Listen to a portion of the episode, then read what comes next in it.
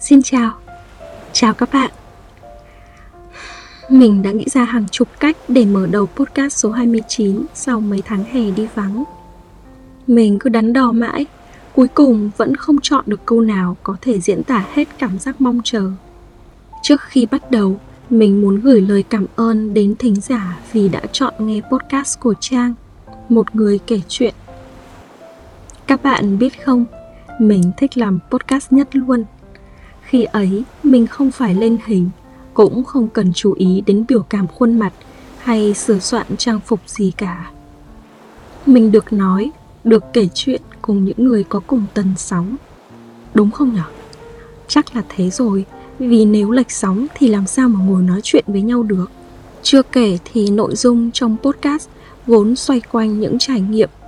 Mỗi lần kể chuyện với các bạn, mình lại có cơ hội độc thoại với bản thân ngẫm lại những chuyện đã qua để có góc nhìn rộng mở hơn.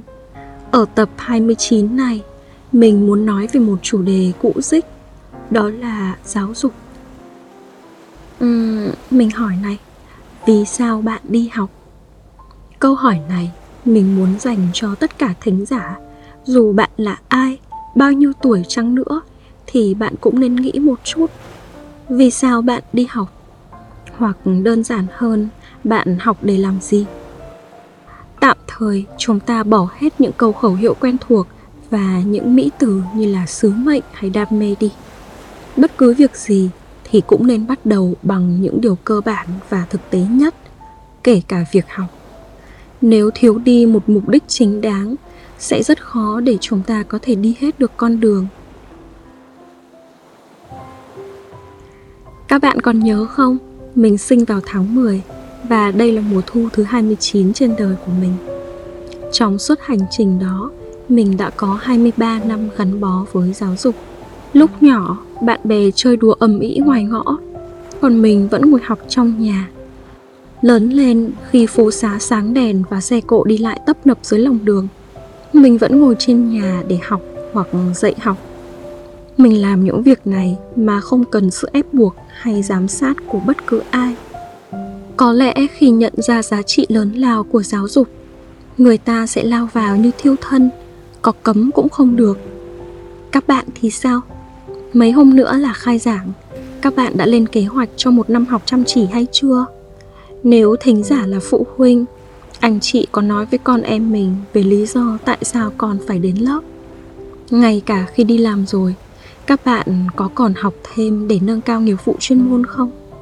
Rồi ai cũng sẽ có câu trả lời cho riêng mình. Và để những đáp án trở nên dứt khoát, quyết liệt hơn, podcast hôm nay sẽ là những câu chuyện về mục đích của giáo dục. Mọi người học để làm gì? Còn mình mình học để đổi đời.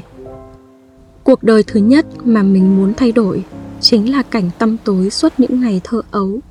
Nếu bạn là thính giả quen thuộc trên kênh, có lẽ bạn đã biết sơ sơ về tuổi thơ của mình còn nếu lần đầu ghé thăm podcast, bạn cứ nghe tiếp đi. Nói một cách ngắn gọn thì mình lớn lên trong một gia đình thiếu đủ thứ. Khi mình lên bảy, hôn nhân của bố mẹ tan vỡ và cả hai lần lượt rời quê hương để đi làm ăn xa. Mấy bà cháu côi cút ở nhà, cái ví thì thường xuyên rỗng. Những bữa cơm đơn giản, có gì thì ăn ấy. Thỉnh thoảng còn có người đến đòi nợ Lúc thì mấy cô ở ngân hàng ăn mặc rất lịch sự, Lúc lại là mấy chú trông rất bậm trợn, Xăm trổ đầy người. Thế đấy, Ở nhà thì chán đời, Đến trường thì mặc cảm.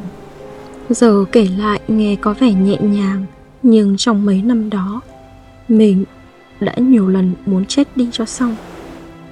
Chết là hết, Không phải tủi thân khóc lóc khi nhớ bố mẹ không phải xấu hổ khi bị bạn bè trêu chọc, cũng không cần phải hoài nghi về sự tồn tại của bản thân. Tất cả sự tăm tối ấy chỉ dần lui khi mình lao đầu vào học. Nhờ có giáo dục, mình đã có một cuộc đời mới mà không cần đi đầu thai một kiếp khác. Bắt đầu bằng những cuốn truyện, những chồng sách ở nhà. Mỗi cuốn sách mở ra là một lần mình chạy trốn khỏi thực tại nếu bạn là một người từng bị tổn thương bạn sẽ hiểu cảm giác hạnh phúc chớp nhoáng này Sách vở, học tập chính là một liều thuốc quên giúp giảm đau ngắn hạn.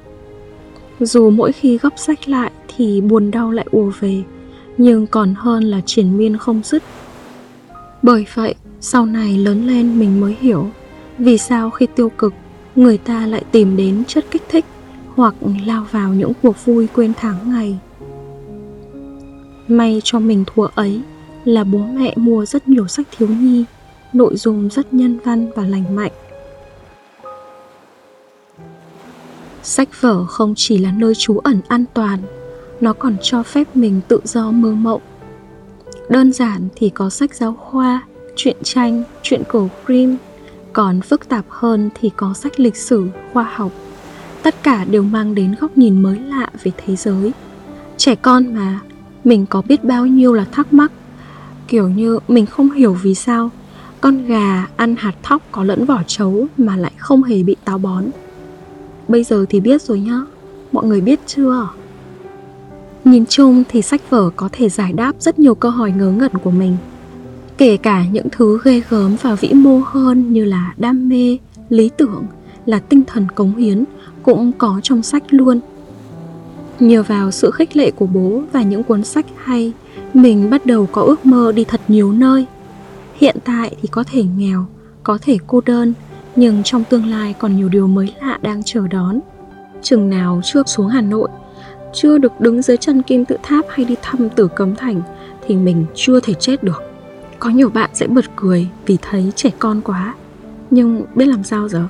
Lúc đấy mình mới có 10-11 tuổi thôi Đương nhiên là thực tế rất phũ phàng. Mình không thể sống chỉ nhờ vào sự chạy trốn và những mơ ước xa xôi được. Dù có lạc quan đến đâu thì mình vẫn thấy mặc cảm về xuất thân Vẫn ghen tị với mấy bạn con nhà giàu. Da trắng, mắt to, có bố mẹ làm nhà nước. Bởi vậy, mình quyết tâm trở thành học sinh ưu tú để tự tin hơn với đời. Được rồi, không có xuất thân cao quý, không có nhà mặt phố bố làm to thì phải có năng lực để khẳng định bản thân. Lúc ấy, mình nhất định sẽ được thầy cô yêu quý và bạn bè tôn trọng.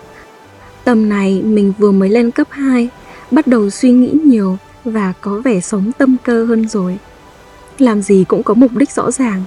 Vậy theo các bạn, mục đích của podcast này là gì mà thôi nghe tiếp đi một lát các bạn sẽ biết hồi còn đi học phổ thông ấy mình là một học sinh rất chăm chú nghe giảng, hay hỏi bài giáo viên, lại còn hăng hái tham gia công tác đoàn đội người lớn có than thở, ăn cơm nhà, vác tù và hàng tổng, thì mình vẫn thấy nó rất cần thiết thậm chí khi lên cấp 3 mình còn sung phong làm lớp trưởng, tiếp tục chiến lược phát triển này Đối với mình thì trường học chính là một xã hội thu nhỏ. 12 năm đi học là cơ hội tập dượt trước khi bước vào đời. Học văn hóa ở trên lớp rồi nhưng vẫn không đủ. Mình phải học kỹ năng mềm thông qua các hoạt động tập thể. Học cách đối nhân xử thế khi phải chịu cảnh trên đe dưới búa của cán bộ lớp. Nhờ kết quả học tập tốt và bề dày thành tích ngoại khóa, mình cảm thấy bản thân rất có giá trị cũng chẳng mấy ai để ý về xuất thân của mình nữa. Có thể nói trong 18 năm đầu đời, giáo dục đã đưa mình đi qua những giai đoạn tăm tối và ảm đạm nhất. Sự tận tâm của thầy cô, những trang sách hay, hàng loạt kỳ thi lớn bé, tất cả đã nuôi dưỡng lòng tự tin và rèn luyện tinh thần kỷ luật. Nhờ có giáo dục, mình biết thế nào là cảm giác hạnh phúc của một người độc lập và tự do nhưng hạnh phúc đó không kéo dài Bước ngoặt năm 18 tuổi khiến mọi thứ thay đổi khi xuống Hà Nội và học tập ở ngoại giao. Mình bước vào một cuộc sống mới, Vô cùng phức tạp. Một cô sinh viên tỉnh lẻ, Mang tiếng học trường chuyên, Đi thi giải nọ, giải kia. Nhưng thật sự, mình không biết nghe nói tiếng Pháp. Nhìn sang bạn bè, Đàn anh, đàn chị giỏi giang, Sành điệu, mình thấy cả đống áp lực đồng trang lứa. Thầy cô thì quá là giỏi và cũng hay yêu cầu cao ở học sinh thực ra ở ngoại giao cũng có nhiều bạn gia cảnh bình thường, ăn mặc đơn giản, nhưng khổ lắm mình cứ thích nhìn vào mấy bạn học lớp chất lượng cao, con nhà có điều kiện để so sánh cơ các bạn ấy đi xe tay ga đời mới nhất, thậm chí còn lái cả ô tô đến trường túi sách kia là nhãn hiệu gì thế? Còn cả đôi giày nữa. Bố mẹ bạn này đang làm ở bộ ban ngành nào đấy?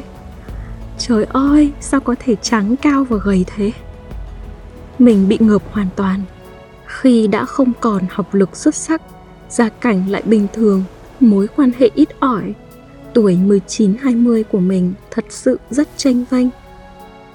Có lúc mình đi bộ từ bến xe buýt về nhà trọ và thầm nghĩ Trang ơi, mày đã mất mười mấy năm nỗ lực để đặt chân xuống đây Trong khi mấy bạn ấy sinh ra đã ở đây luôn rồi Thế thì so sánh để làm cái gì? Mình cứ nghĩ mãi và cũng cứ loay hoay đi tìm thế mạnh của bản thân. Cho đến một ngày, mình gặp một gia đình vô cùng tử tế Có tiền, có quyền ở giữa thủ đô. Sau mấy tháng, bố mẹ hai bên kết thành thông gia mình trở thành dâu con trong nhà và bỗng nhiên có một profile mới. Bố làm sếp doanh nghiệp mẹ là lãnh đạo cơ quan nhà nước chồng hơn 8 tuổi có công việc ổn định rất nhiều nhu cầu trước kia của mình đã được tọa nguyện, trước hết là nhu cầu về tình cảm. Bao nhiêu năm sống xa bố mẹ, mình chưa bao giờ có khái niệm mang cơm mẹ nấu đi học. Ấy thế mà mẹ chồng mình đã dậy sớm nấu cơm cho con dâu mang đi học. Mẹ còn đi khắp các siêu thị, mua bằng được hộp cơm có phích cắm để hâm nóng thức ăn. Đã 9 năm rồi, mình vẫn giữ hộp cơm đó làm kỷ niệm bố chồng mình là một người khô khan. Bố quan tâm bằng những lời chỉ bảo về bổn phận của một cô con dâu trưởng. Thỉnh thoảng, ông sẽ hỏi, con có cần tiền không? Có muốn mua gì không? Tiền bố để ở chỗ này, chỗ kia, con cứ vào mà lấy. Chồng mình là một người hướng nội, tính cách rất nhẹ nhàng và chăm sóc mình rất chu đáo. Mấy năm làm dâu, dường như mình không bao giờ phải lo nghĩ về vật chất có thì cũng rất ít. Nhà chồng tuy không phải hào môn thế gia nhưng cũng có cơ ngơi rất đàng hoàng. Vợ chồng lúc thì ở trong một ngôi nhà 7 tầng tiện nghi đầy đủ. Phải đi thang máy chứ không leo được thang bộ. Lúc thì hai đứa chuyển sang ở chung cư cao cấp giữa trung tâm thành phố. Hàng xóm toàn người nổi tiếng hoặc các sếp doanh nghiệp. Kết hôn rồi, mình không cần phải ghen tị với mấy bạn đi ô tô đến trường nữa. Thỉnh thoảng mình cũng lái xe của chồng đi học, không thì nhờ tài xế của gia đình đưa đón. Tới lúc sinh em bé, mình cũng dùng dịch vụ của bệnh viện 5 sao. Còn được 18 tháng, ông bà cho cháu vào học trường quốc tế ngay cạnh nhà. Đối với nhiều người, đó là một cuộc sống lý tưởng mình cũng đã từng tin là như vậy cho đến một ngày mình quyết định đệ đơn ly hôn ơ kìa sao lại làm như thế hồi đấy rất nhiều người biết chuyện và bị sốc. Mọi người không tin và cũng không hiểu điều gì dẫn đến quyết định này. Mình thì hiểu, và sau này bố mẹ hai bên cũng như chồng cũ của mình cũng hiểu. Mình về làm dâu mấy năm thì cũng tốt nghiệp đại học. Ngoài những mâu thuẫn về tình cảm và lối sống của hai vợ chồng, mình còn xung đột về quan điểm với bố mẹ. Ông bà rất giỏi và rất trải đời, nên nhìn đâu cũng thấy nguy cơ. Tốt nhất là con không nên làm gì cả nếu vẫn cố làm, bố sẽ đem quyền thừa kế hoặc danh dự gia đình để gây sức ép. Là một đứa con ngoan thì chỉ việc nghe lời thôi.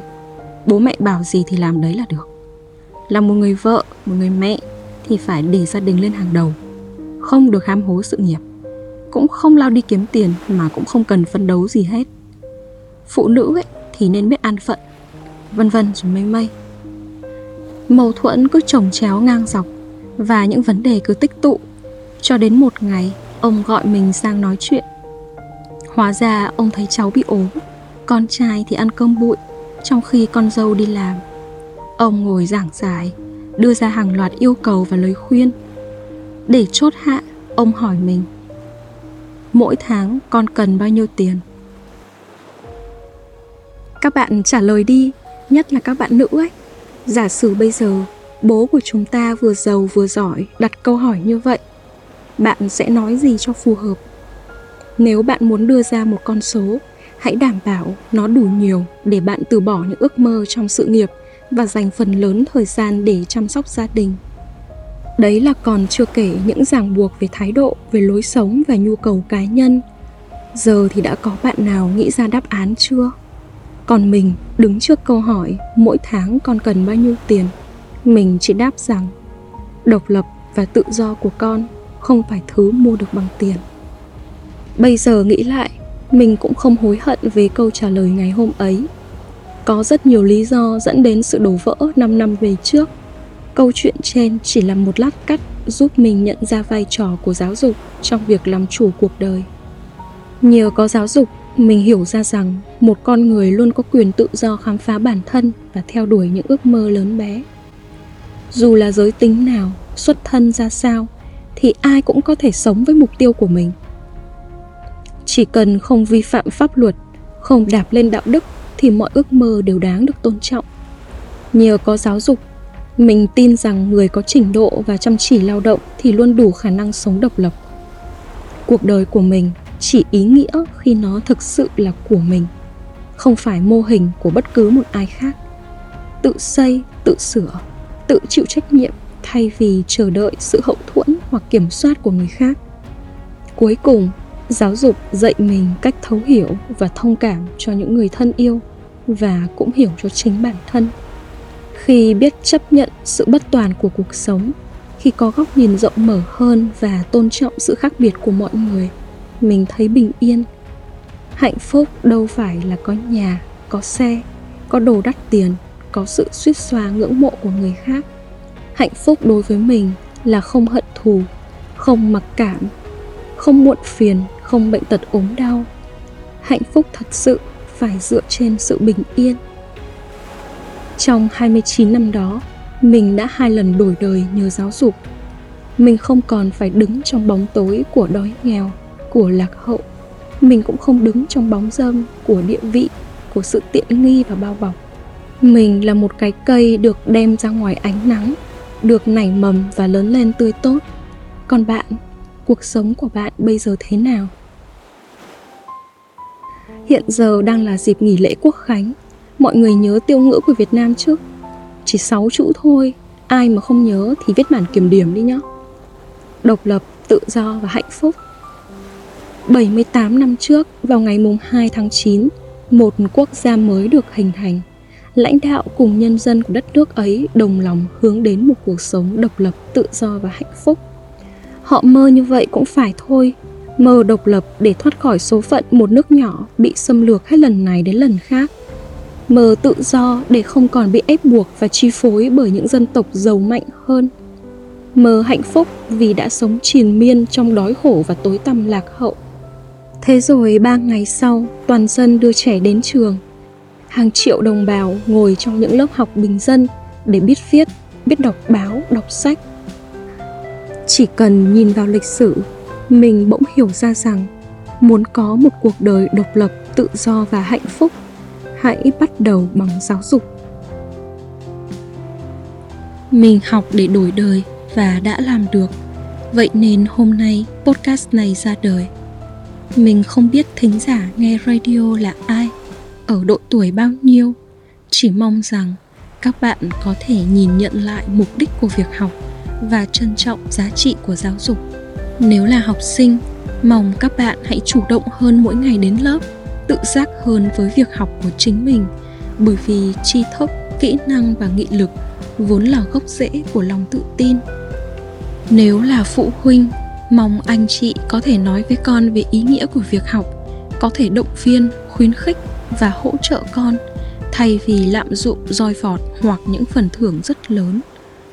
Cuộc sống có biết bao nhiêu sóng gió và cạm bẫy, bố mẹ bao bọc làm sao cho hết đời. Riêng với thầy cô, những người làm giáo dục đang nghe podcast, mình chỉ muốn gửi lời chúc sức khỏe và lời cảm ơn chân thành nhất. Mong thầy cô hãy tin rằng giáo dục có thể thay đổi vận mệnh của học sinh cũng có thể giúp chính người thầy, người cô tìm thấy ý nghĩa của cuộc đời mình. Nghề giáo vốn là một công việc có nhiều sức ép và khó khăn, đặc biệt ở trường công. Xin cảm ơn thầy cô vì đã chọn lấy phần gian khổ. Và để kết thúc podcast, mình muốn hỏi một lần nữa. Bạn học để làm gì? Một câu hỏi vô cùng ngắn gọn và mình tin rằng để trả lời được bạn sẽ cần tự trải nghiệm và đấu tranh với rất nhiều cám dỗ lẫn khó khăn. Chừng nào còn chưa đi qua được những gian khổ của việc học, có lẽ bạn sẽ rất khó để hiểu được học để làm gì. Mình chúc các bạn sẽ tìm thấy đáp án cho riêng bản thân và nghiêm túc hơn với việc học. Cảm ơn các bạn đã nghe podcast. Hẹn gặp lại trong số đặc biệt thứ 30 đây cũng là số cuối cùng của series một người kể chuyện nếu không có gì thay đổi, mình sẽ gặp nhau vào cuối tháng 10 nhé. Bye bye.